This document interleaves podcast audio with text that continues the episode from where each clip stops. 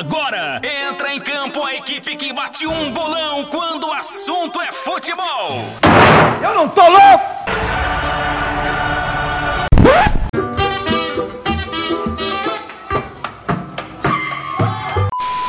Aqui no Brasil, o Santos tentando fazer a mesma coisa que o Guardiola faz no Manchester City.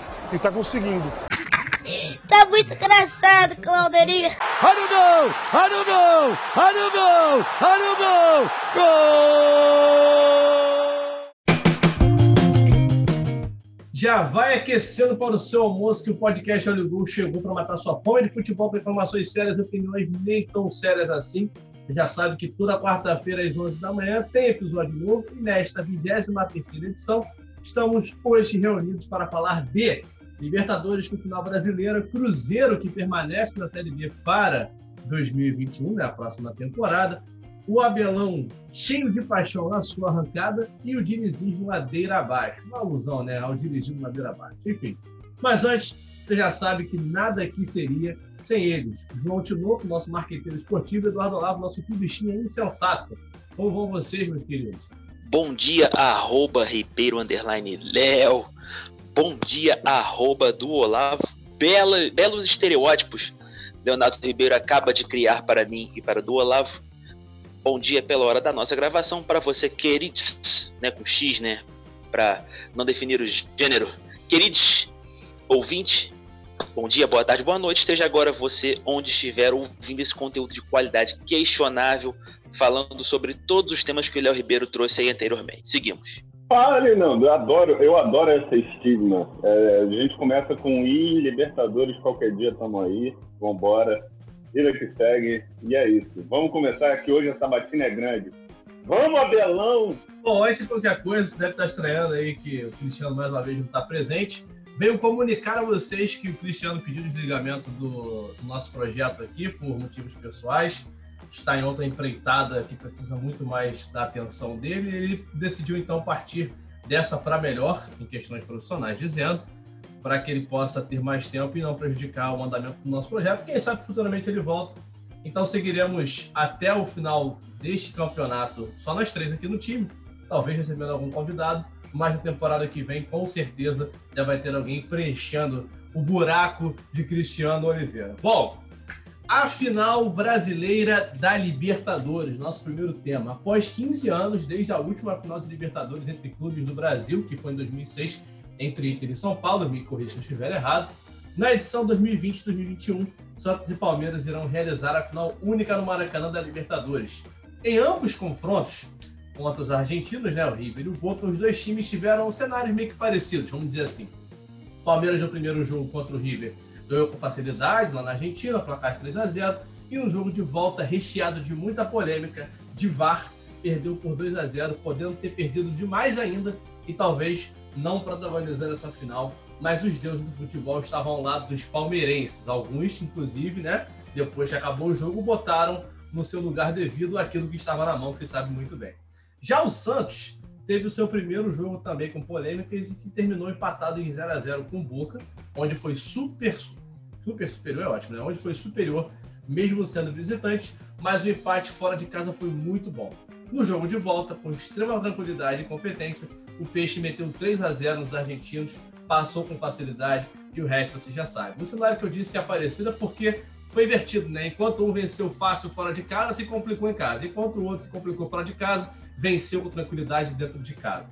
João, o que te traz na mente esse atual cenário dos dois times para essa final e como flamenguista, atual campeão da competição, óbvio, qual o sentimento de ter dois times paulistas fazendo uma final do Rio de Janeiro no Maracanã?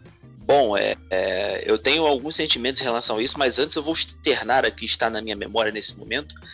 É, o Léo falou sobre trio, né, para justificar a saída de arroba Cristiano Ciol do nosso projeto. Sucesso, Cristiano, tamo junto. É, existe o trio MSN, existe o trio BBC e agora no podcast Olho Gol existe o trio GEL, não necessariamente com G, né? Substitui pela minha inicial J, agora E de Eduardo, L de Léo Ribeiro. Então, o trio GEL, né? e aí é vocês, é e aí vocês têm, e aí vocês é, analisam isso, vocês querem colocar. É E, e aí, se você analisa aí quem que você quer colocar, porque o MSN tem Messi, é, Soares e Neymar. Então eu seria o Messi, Le Eduardo seria o Soares e Léo Neymar. Olha que beleza. E no BBC eu seria Bale, Gareth Bale, Eduardo seria Benzema e Léo Cristiano Ronaldo. E Léo, tá bem, Neymar Cristiano Ronaldo, malandro. Porra. Pô, mano, tô lá em cima, hein? Eu tava esperando o CR7, dei aquela brochada agora. Léo agora tá em outro patamar em relação à respectividade linguística, nos comparando o nosso trio aos trios citados anteriormente. Mas então, falando sério agora, né, ou não tão sério assim, é, eu acho que a final da Libertadores ela é justificada, ela é justa, quer dizer, ela é bem correta dentro do que o futebol merecia. Santos e Palmeiras apresentaram competência suficiente, cada um a seu modo, para chegar à final. Particularmente para mim, como profissional de gestão esportiva, ainda não atuante, mas sonhando, quem sabe, é, ver o Santos no, nessa situação é deprimente, porque o Santos todo bagunçado, todo errado, com finanças atrasadas, salário atrasado, é, diretoria com problema, né? Chegou à final da Libertadores e um monte de gente que fez um trabalho direitinho, bonitinho, é, não chegou. O Palmeiras ele se prepara para isso há muito tempo. A gente sabe que desde que a empresa de crédito lá, né, não podemos citar o nome, chegou para patrocinar o Palmeiras, o aporte de, o aporte financeiro é muito bom. O Palmeiras tem muito dinheiro vindo da patrocinadora, fez times absurdos. O investimento, querendo ou não, deu resultado. O Palmeiras tem nesse meio tempo uma Copa do Brasil e dois brasileiros desde 2015, quando o patrocínio começou. E agora tenta. É, chegou uma semifinal de Libertadores em 2015 contra o Boca Juniors, né? E agora vai para tentar o o título da competição. Não acho favorito, como também não acho o Santos, eu acho que está totalmente aberto. E sobre ter uma final paulista no Maracanã, eu não vejo um problema não. O futebol paulista é superior ao carioca há muitos anos. Eu acho que isso se justifica. Só o Flamengo tenta fazer frente, representando o Rio de Janeiro em alguns torneios nacionais ou internacionais. E infelizmente é uma condição na qual a gente tem que aceitar que o futebol paulista está anos luz à frente do nosso pode não estar no confronto direto. A gente pode ver quando cariocas e paulistas se enfrentam no Brasileiro, ou Copa do Brasil, alguma coisa assim, os jogos costumam ser equilibrados. Né? A exceção de Corinthians 5, Fluminense 0 ou Flamengo 5, Corinthians 1. São exceções, né? A gente sabe disso.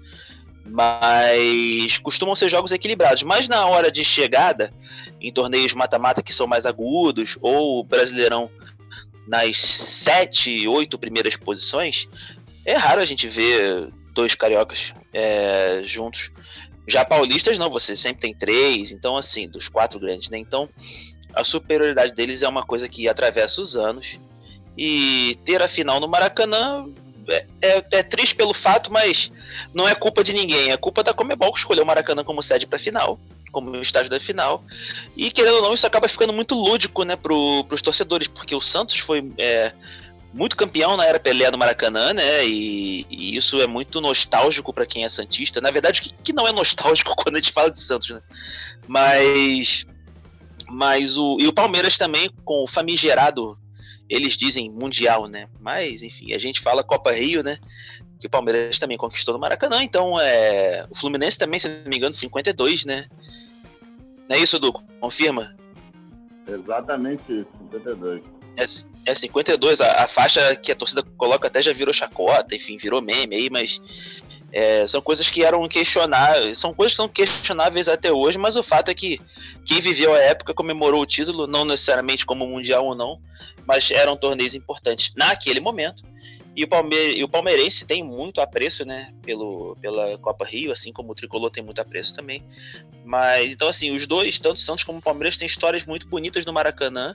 E agora vão para tirar, tirar a nega, né? Vão, vão escolher, agora vamos definir talvez quem tenha a, a mais bonita, né? Então, eu acho que é uma final justa, uma final merecida pelo futebol e que vença o melhor. Ô, Du, o que, que você espera desses dois, desses dois não, né? Esse jogo único, né? Entre os dois times paulistas aqui no, no Maracanã, apesar do João ter dado a opinião dele, eu quero ver você. O que, que você acha? Acha que vai ser um jogão? um jogo mais truncado, porque os dois estão jogando fora de casa, querendo ou não. Jogando num campo neutro, obviamente, sem torcida. E aí você pode esperar o que desse jogo? Cara, é muito. É exatamente o que você falou. É muito hoje, é muito campo neutro mesmo. Entendeu? Talvez se tivesse torcida, é, não seria tão neutro o campo, porque é, iria ter preferência para um lado, iria ter preferência para o outro, iria ter pressão para um, iria ter pressão para outro, enfim. Mas eu espero um jogaço, né? É, no momento que a gente está gravando aqui, o Palmeiras goleou o Corinthians ontem, chupa Corinthians. E. E vem. Vingou o Fusão. Palmeiras vingou o Fusão. Exatamente, exatamente. Será que torcerei para o Palmeiras? Só o tempo dirá. União, é... Flume... União Flumeiras, é, é isso. Exatamente, exatamente. Mas o.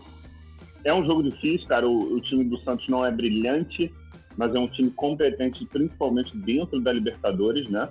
É um time, é um time que vai lá e faz o resultado, independente se estiver jogando bonito, estiver jogando feio. O Cuca vai fazendo um trabalho é, excepcional com um time que foi o que o João falou, é, dentro, vendendo jogadores, já tem dois jogadores titulares vendidos após a Libertadores, que é o senhor Lucas Veríssimo, que irá jogar lá com o Jorge Jesus em Portugal, e o Diego Pituca hoje irá também por alguém, é, para as mãos de alguém ex-Flamengo, que, só que no caso o maior ídolo de todos os tempos do Flamengo, o Zico, jogará no Kashima Antlers do Japão. Então, o Santos já vai se desfazer logo após essa final do dia 30.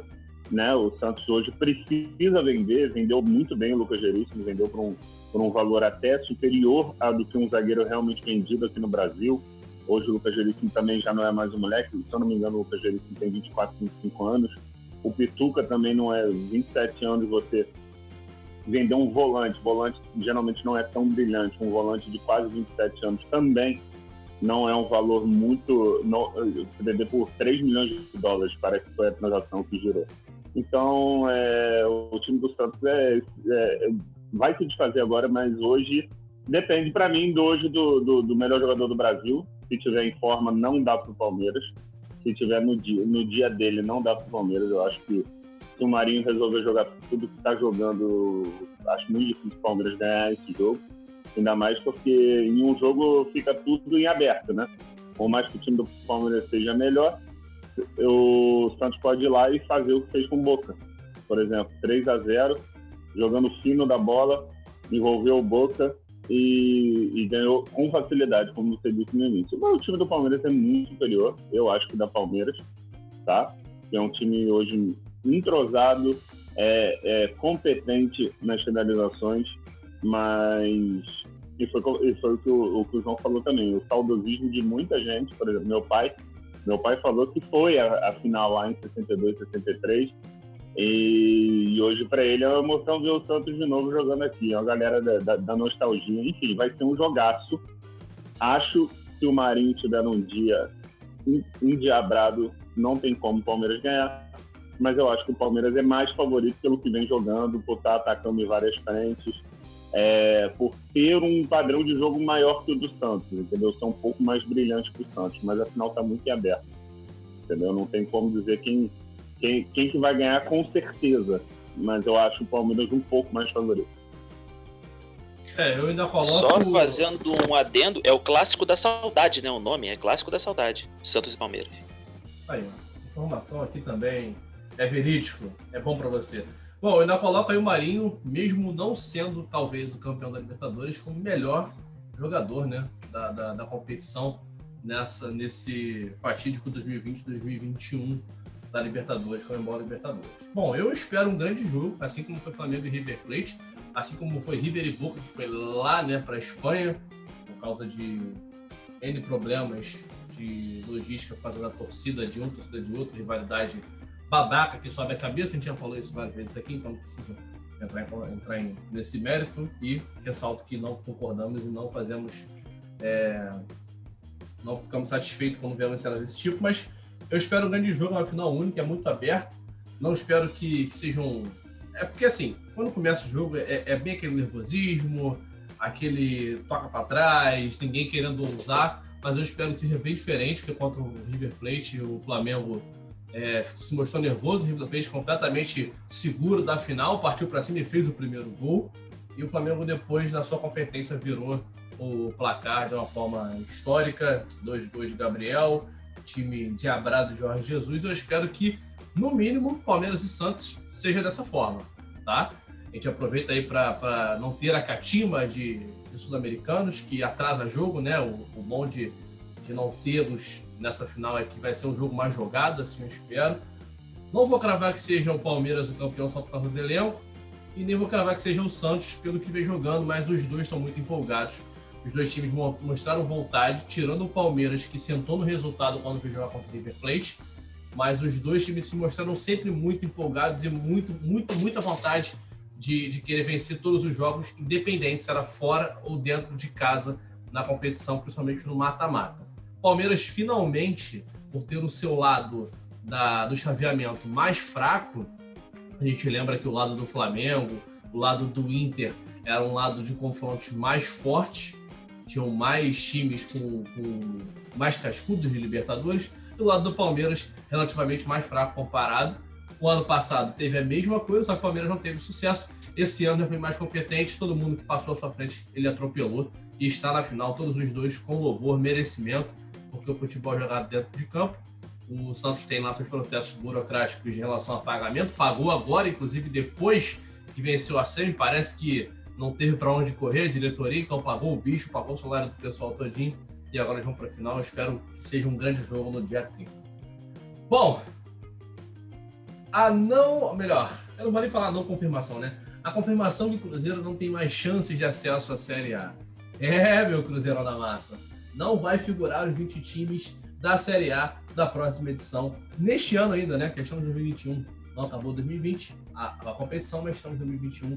Então a competição começa logo depois que acabar essa, alguns dias, em fevereiro, se não me engano. Podemos. Fevereiro não, desculpa. Depois dos campeonatos estaduais, após fevereiro. Podemos considerar como frustração a não subida do Cruzeiro? Para alguns sim, para outros não. Mas a verdade é que um tempinho atrás, para quem tem memória curta, o mesmo Cruzeiro estava na zona de rebaixamento da Série B, considerado por muitos um fortíssimo candidato à Série C do Brasileirão. Frustrado por não subir, por ser um time grande? Eu concordo, ok. Mas é preciso enxergar a realidade que um clube vive dentro e fora de campo e que ainda tem muita coisa errada lá no Cruzeiro.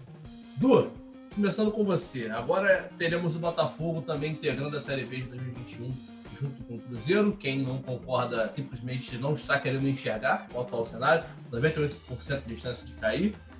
Na tua opinião, os dois times vivem os mesmos problemas, cometem os mesmos erros de administração e há riscos do Botafogo, ao final do Campeonato Brasileiro de 2021, não subir em 2022 e o Cruzeiro consegue se reerguer para subir em 2022? Léo, você fez uma pergunta que talvez seja a pergunta de um milhão de dólares hoje em dia. Porque é, o senhor Rafael Sobis, como todo mundo conhece, não. Muita gente não entendeu por que, o Rafael Sobis. Pasmem, senhores, hoje é mais com, confortável jogar no Ceará do que jogar no Cruzeiro. Porque o senhor Rafael Sobis chegou, foi um grande responsável pela arrancada do Cruzeiro aí. Foi um grande responsável pelo, pela arrancada do Cruzeiro, chegou fazendo gol no meio campo. E ele falou que o grande público não sabe 10% do que acontece dentro do Cruzeiro.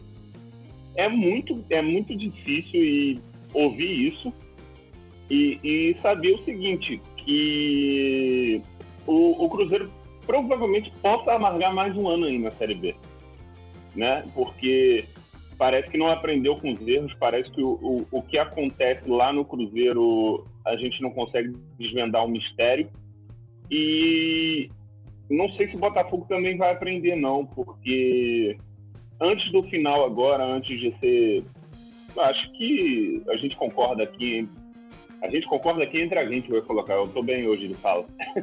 a gente concorda aqui que o Botafogo praticamente já foi. Só um milagre salva. A sorte do Botafogo não ajuda. Quando o Botafogo consegue pressionar, o goleiro agarra tudo, o empate vem e no último minuto tem um golzinho de cabeça que tira, tira o empate do Botafogo, porque hoje o empate para o Botafogo é altamente precioso. Qualquer pontinho que o Botafogo consiga somar para ir subindo e saindo disso aí é precioso. E o Botafogo tomou aquele gol, depois o goleiro do Botafogo ter agarrado tudo e mais um pouco. O goleiro do Botafogo agarrou muito naquele jogo. Acho que o Botafogo irá amargar sim. Eu acho que o Botafogo não sobe em 2022, tá? porque vai perder as principais peças, os principais jogadores, talvez não receba o dinheiro de nenhuma das vendas, tá? Isso é muito importante de frisar. Ele não recebe o dinheiro de nenhuma das vendas. A gente não sabe, por exemplo, o Botafogo acabou de vender o João Paulo, quem não lembra, o meio-campo, que foi emprestado lá para o Seattle Sanders é, da, dos Estados Unidos e e agora vendeu por um milhão de dólares. E ninguém sabe se esse dinheiro vai entrar nos, nos cofres do Botafogo. Então é, é muito complicado a situação do Botafogo e acho que teremos, eu posso estar sendo muito rigoroso, o que aconteceu no Cruzeiro esse ano foi pavoroso e eu acho sim que o Cruzeiro amarga mais um ano aí de, de Série B. Ô João, e você, como um cara que não acompanha futebol somente dentro do campo, né? A gente sempre está analisando também as coisas extra-campo que envolvem preparamento do jogador, compra de jogador, administração de clubes. O que, que você acha, na tua opinião, que, primeiramente, né, que eu acho até o Cruzeiro, o que você acha que o Cruzeiro deve fazer, tirando o clichê de sempre, né? Que é mudar toda a sua gestão, isso e aquilo. Ainda tem gente lá dentro que ainda está é, sofrendo reflexo da antiga gestão do senhor Mitair, entre outros. E o que, você acha que o Cruzeiro, primeiramente, deve fazer nesse momento? Refletir sobre a não subida e se preparar para conseguir subir em 2022? O Cruzeiro ele tem que, no primeiro momento, aproveitar. Vou falar de campo primeiro. É oportunidade de mercado. Um jogador que está emprestado, um jogador que que está de repente até em fim de carreira e queira ainda é, com algum tipo de lenha para queimar, tem a motivação de jogar. Querendo ou não, o Cruzeiro é uma camisa grande e você participar de uma volta do Cruzeiro à Série A seria bonito, seria uma marca. Sugere idolatria com o torcedor e tudo mais. É, e aí, falando do administrativo, eu acho que o Cruzeiro ele tem que partir mesmo para um processo de gestão absurdo é, revolução no processo de gestão. Na verdade, o Cruzeiro até fez isso, um comitê gestor que foi instaurado lá na, na Toca da Raposa, depois que, as depois que o, o clube ficou né, sem presidente e tal, do Wagner Pires de Sá. E aí, é, o Cruzeiro até tentou fazer isso, mas é muito complicado quando você não tem o mínimo fluxo de caixa. Não estou nem falando caixa, mas fluxo de caixa. Porque o problema do Cruzeiro hoje é girar o dinheiro todo o dinheiro que entra no Cruzeiro, assim como o Du trouxe aí o raciocínio do, do Botafogo, ele tá com um destino definido. É mais ou menos como quem tem uma conta negativa e recebe salário. Né? Sei lá, vamos supor, você ganha R$ 1.500 por mês, mas você tem R$ 1.490 de dívida. E aí você vai bater lá, você vai ter 10 reais para sobrar quando o seu salário entrar, entendeu? Então, assim, é mais ou menos isso que acontece hoje com o Cruzeiro. O Cruzeiro não consegue girar o dinheiro. Esse é o problema. Está muito dominado e está muito destinado toda a receita que entra hoje no Cruzeiro, altamente desfalcada por questões de pandemia, querendo ou não, Série B desperta um tipo de motivação para o torcedor de clube grande, e o torcedor compra o barulho e vai. Eu imagino que se o Cruzeiro tivesse com torcida e tal, o Mineirão estaria, não sei se cheio todo jogo, mas pelo menos um bom público o Cruzeiro teria. É, porque, querendo ou não, sempre sobra a massa fiel nessas horas. E a massa fiel é composta por muita gente. O, o, torcedor do Cruzeiro iria mais, acho que, curtir o Cruzeiro, curtir o jogo. Não é aquela coisa da torcida organizada que vai pro Mineirão, que vai encher o saco dos caras, que vai gritar ordem de palavras de, de, de cunho político contra diretor A, B, C, jogador A, B, C, não. Série B é uma coisa que desperta é, amor, mais amor no torcedor.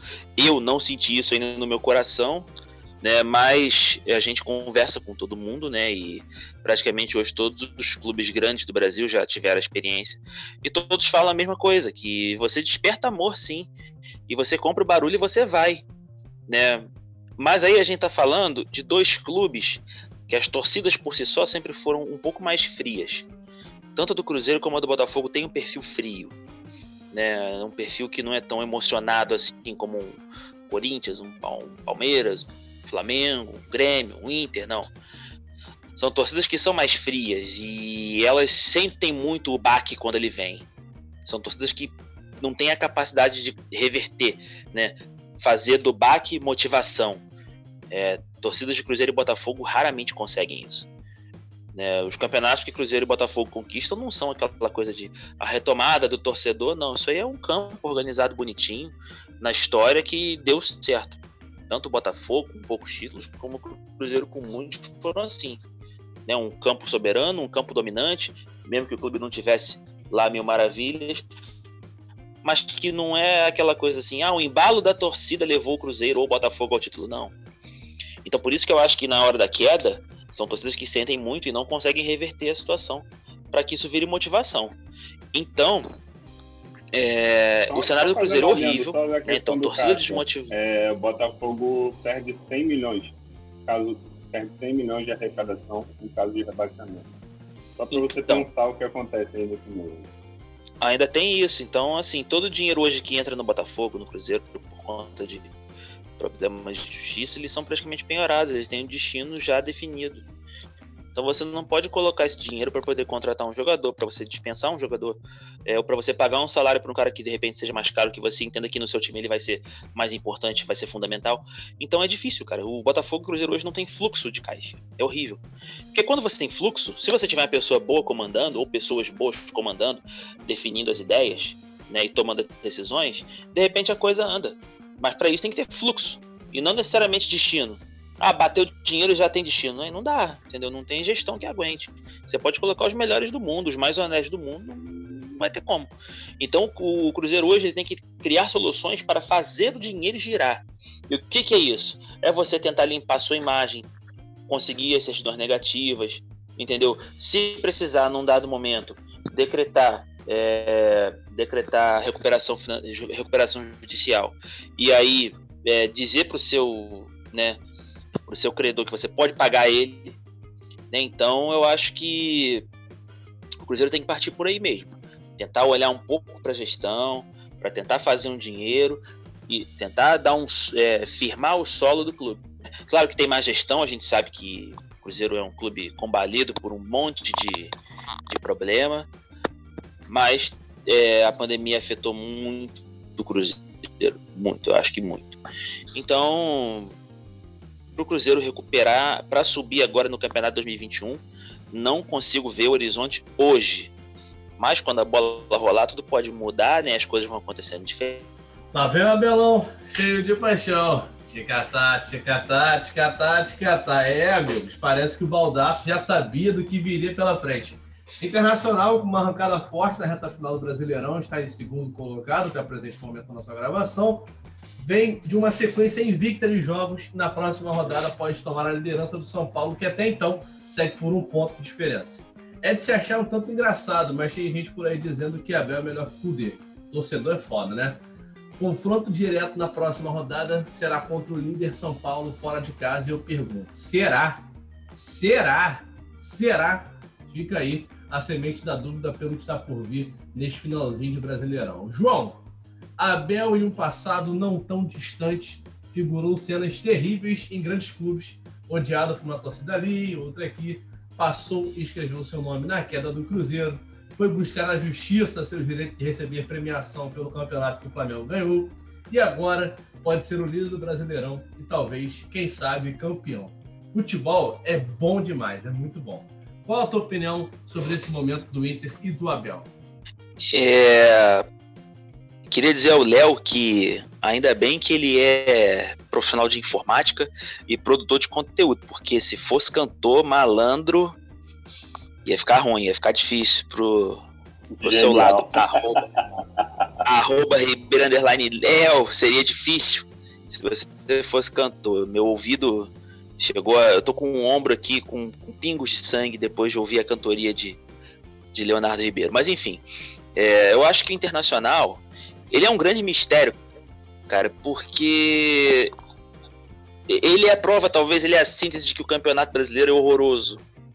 A gente fala que ele é o campeonato, ah, o campeonato mais difícil do mundo.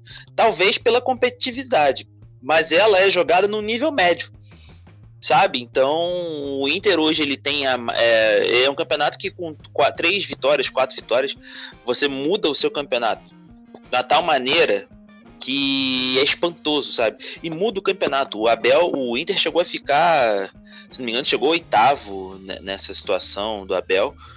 Um time que estava brigando sempre na liderança isso, pelo título. Oitavo, oitavo, isso mesmo.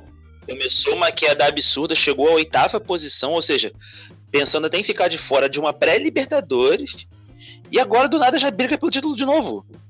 Isso é a prova de que o campeonato é horroroso sabe? E é, é a hora que um seu Palmeiras da vida, um seu Flamengo tomarem o mais pro Flamengo esse raciocínio, tomarem juízo, podem brigar de novo, cara. Então, assim, São Paulo Internacional agora na, na quarta-feira, de, acho que é quarta, né? É, de coração, eu vejo o Inter indo no Morumbi aprontando alguma coisa. Porque futebol, querendo ou não, é momento. E o São Paulo tá no momento de, de queda, e o Inter tá no momento de ascensão. E quando você tem um encontro acontecendo nesse cenário, nesse contexto, a tendência é que o Internacional chegue no Morumbi e apronte alguma coisa assim. Então, o São Paulo, ele. São Paulo e Internacional, no momento que, que estão hoje, eu vejo o Inter com capacidade de aprontar alguma coisinha no Morumbi, sim, fazer uma coisa chata acontecer no Morumbi. Porque o Internacional ele tá no momento de queda, de ascensão, perdão, e o São Paulo no momento de queda. Então, quando o encontro acontece nesse cenário, nesse contexto, a chance sim do, do Inter é, ganhar do São Paulo no Morumbi sim hoje e assumir a liderança do Brasileirão, não duvido nada. O Diniz ele tem um estilo de jogo que é bom para quando o São Paulo joga contra times que saem para jogar. É, nessa situação que o São Paulo conseguiu fazer mais de um gol. Agora, quando o São Paulo tem um jogo, um time que se defenda muito e joga na retranca, o São Paulo tem dificuldade e por vezes não consegue nenhum resultado, como aconteceu, por exemplo, na derrota para o Santos que era uma derrota totalmente, totalmente improvável, o Santos com o time reserva e ganhou do São Paulo no Morumbi. E o São Paulo também teve dificuldade para furar retrancas de Curitiba, retrancas de esporte, ganhando de 1 a 0 só, com muita dificuldade. É, já o Flamengo ele fez mais de um gol, porque, porque o Flamengo sai para o jogo, por exemplo. Né? Então são times que o São Paulo pode ter algum tipo de sucesso. São times que saem para jogar. Quem faz uma retranca absurda, um ferrolho mesmo, não consegue. E o Abel, rato de futebol que é, tá vendo isso sim. E quem sabe o abelismo vai vencer o dinizismo, né? Agora com essa mania de, de dar é, ideologias, né? A, ao estilo de jogo de técnicos, né? O Corinthians, o Corinthians aplicou o mancinismo para cima do Fluminense semana passada, né? Então, é, vamos ver a hora que o Rogério vai criar o cenismo aqui no, no Flamengo, talvez, a hora que o Luxemburgo vai criar o projetismo no, no Vasco, é, ainda não criou, mas enfim. É, eu acho que voltando ao contexto principal, o assunto principal, eu vejo o São Paulo momento de queda e o Inter numa ascensão surpreendente com o Abel Braga, que estava num momento muito ruim de trabalho em outros clubes aí do Brasil, que o Léo falou antes, e agora está tentando com o Internacional. É impressionante como que o como que Inter e Abel e acho legal, é uma coisa legal do futebol. Tenho certeza que isso pesa muito para o torcedor do Inter, que estava pessimista. Eu não sei se vocês lembram quando a gente fez o programa do, do Rogério Ceni, né? Contratado pelo Flamengo, e a saída do Cudê, que a gente convidou o João Faria, do Manda Letra, né? Aquela altura, muito mais pessimista como Colorado, num sucesso de passagem do Abel, que ali foi eliminado da Copa do Brasil, foi eliminado da Libertadores, né? Muito mais pessimista do que necessariamente otimista. Eu tenho certeza que nem mais o otimista colorado esperasse hoje a 31 rodada do Brasileirão numa arrancada surpreendente. O Inter voltar à briga pelo título. Acho que o Colorado mais otimista não esperava esse cenário, mas ele chegou. Portanto, torcedor colorado, desperte o seu amor, né?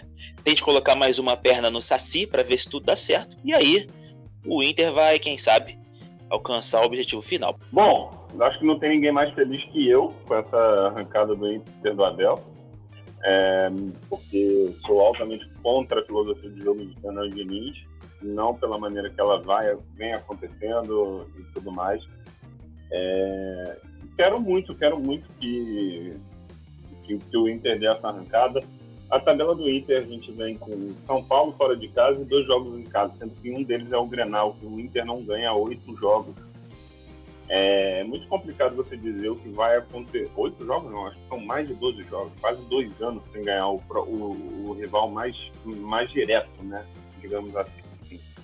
É muito complicado a gente saber aonde vai esse Inter. O time do Inter é muito parecido à filosofia de jogo que veio com o Fluminense na, naqueles três anos que o Abel ficou à frente do clube, ali onde vinha o Charlison, onde vinha uma galera surgindo e uma galera veterana, né?